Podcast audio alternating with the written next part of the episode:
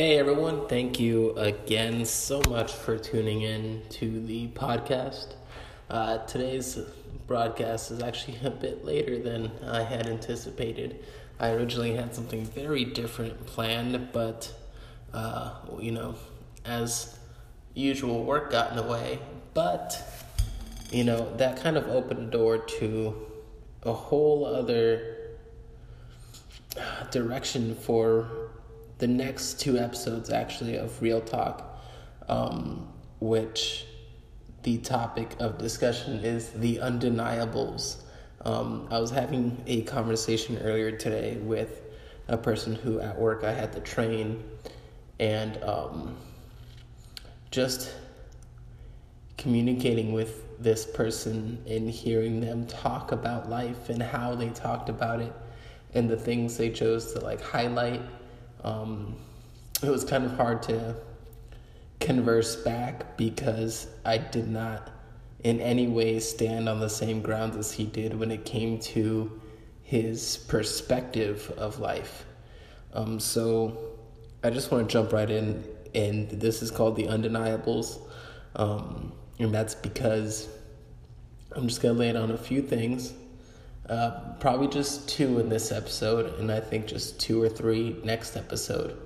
Um, but the the undeniables of life, things you cannot, you know, avoid or really stop from happening, but you have to accept them. So number one is it never ends.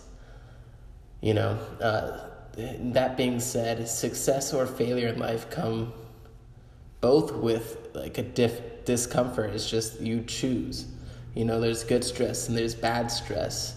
So no matter what, you, there's always some sort of tension, some sort of stress, some sort of adversity in your way, good or bad. Uh, and it never ends. You, most people make like the error of thinking that one day it'll be done.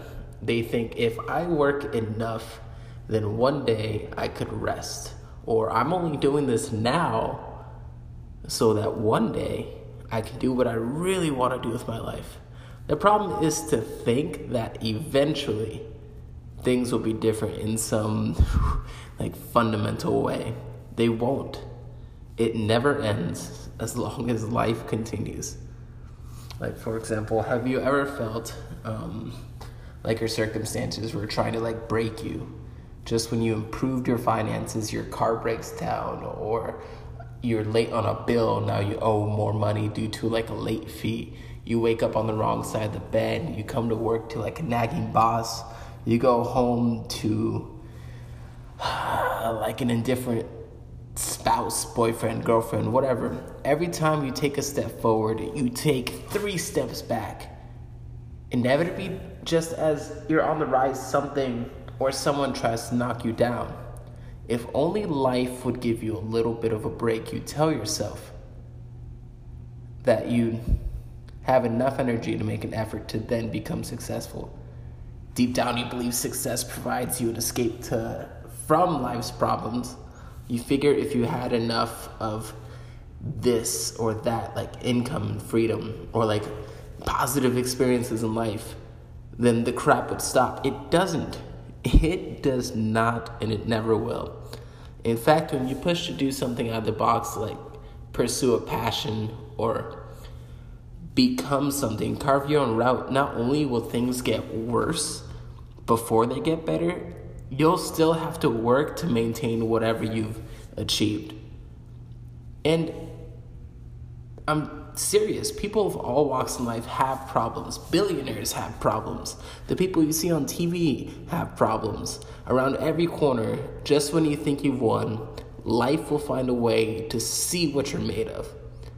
But there's a beauty in the struggle of life when you look at it the right way. When life tests you, you get a chance to prove that you're resilient. One of the deepest levels of satisfaction comes from knowing how strong you are.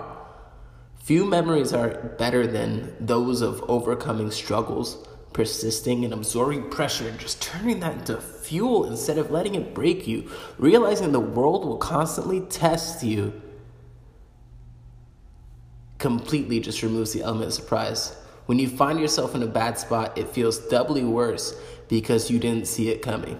Our first reaction to pain and hardship, and me too, I, I'm human, me too, is to dwell on how much it sucks.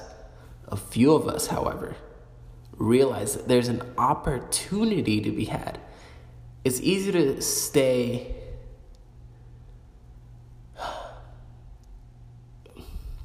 It's easy to say, but like difficult to do. But if you could learn how to transform pain into purpose, you'll feel a type of happiness that is ten times better than the feeling of having a life with no difficulties. Maybe our purpose on this planet isn't to feel good. Maybe we've been placed here to see what we're made of. Almost every time life tests you, you won't want to find an opportunity. You'll never look positively at challenge or hardship instantly. But after you're done sulking, just look to take a step in a, the positive direction. And as that progresses, then the sulking becomes less, the complaining becomes minimal, and you find yourself just resorting to taking that step in the positive direction because you now understand that it never ends. And another thing, and this is also brought out of that conversation, and I did have a few words of advice. I didn't go hard or anything. I was very nice um, to the person who was, you know, kind of venting, but not really. Just that's their perspective on life, which was hard for me to understand. But things will never be the way they should be. And I, I say should in, like, quotations.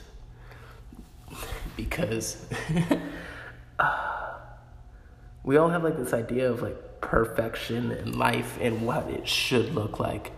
People often use should in one of two ways. To give themselves an excuse for not doing something, or for complaining about an unchangeable circumstance.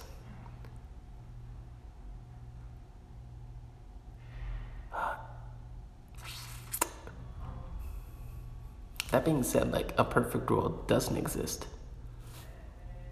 The one without unfairness and superficial people, hate, envy, just whatever.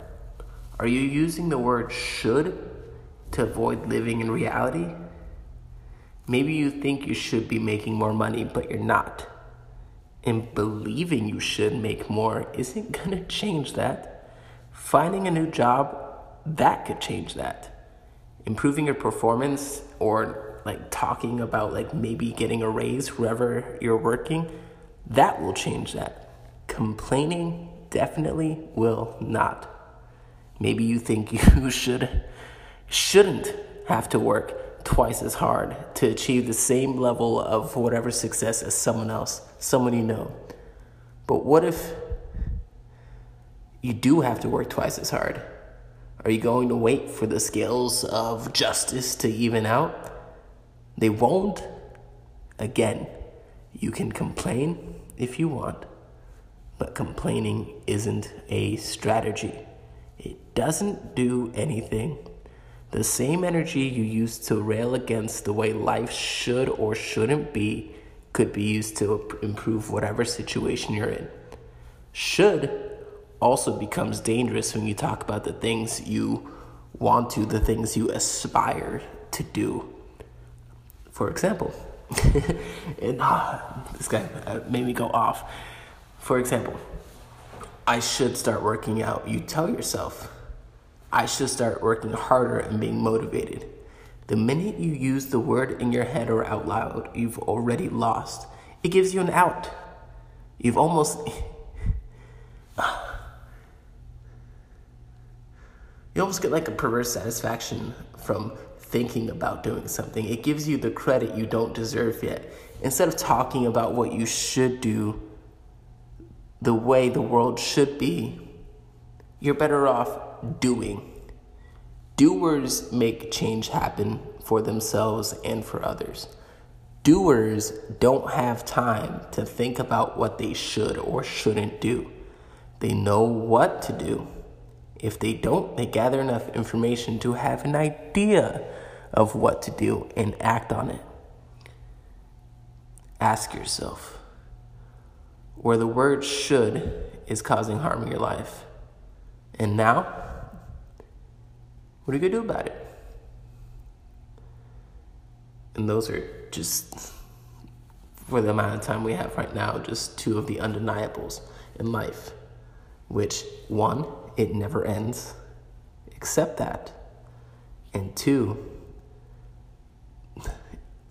things are never going to be the way that they should be, whatever that means to you.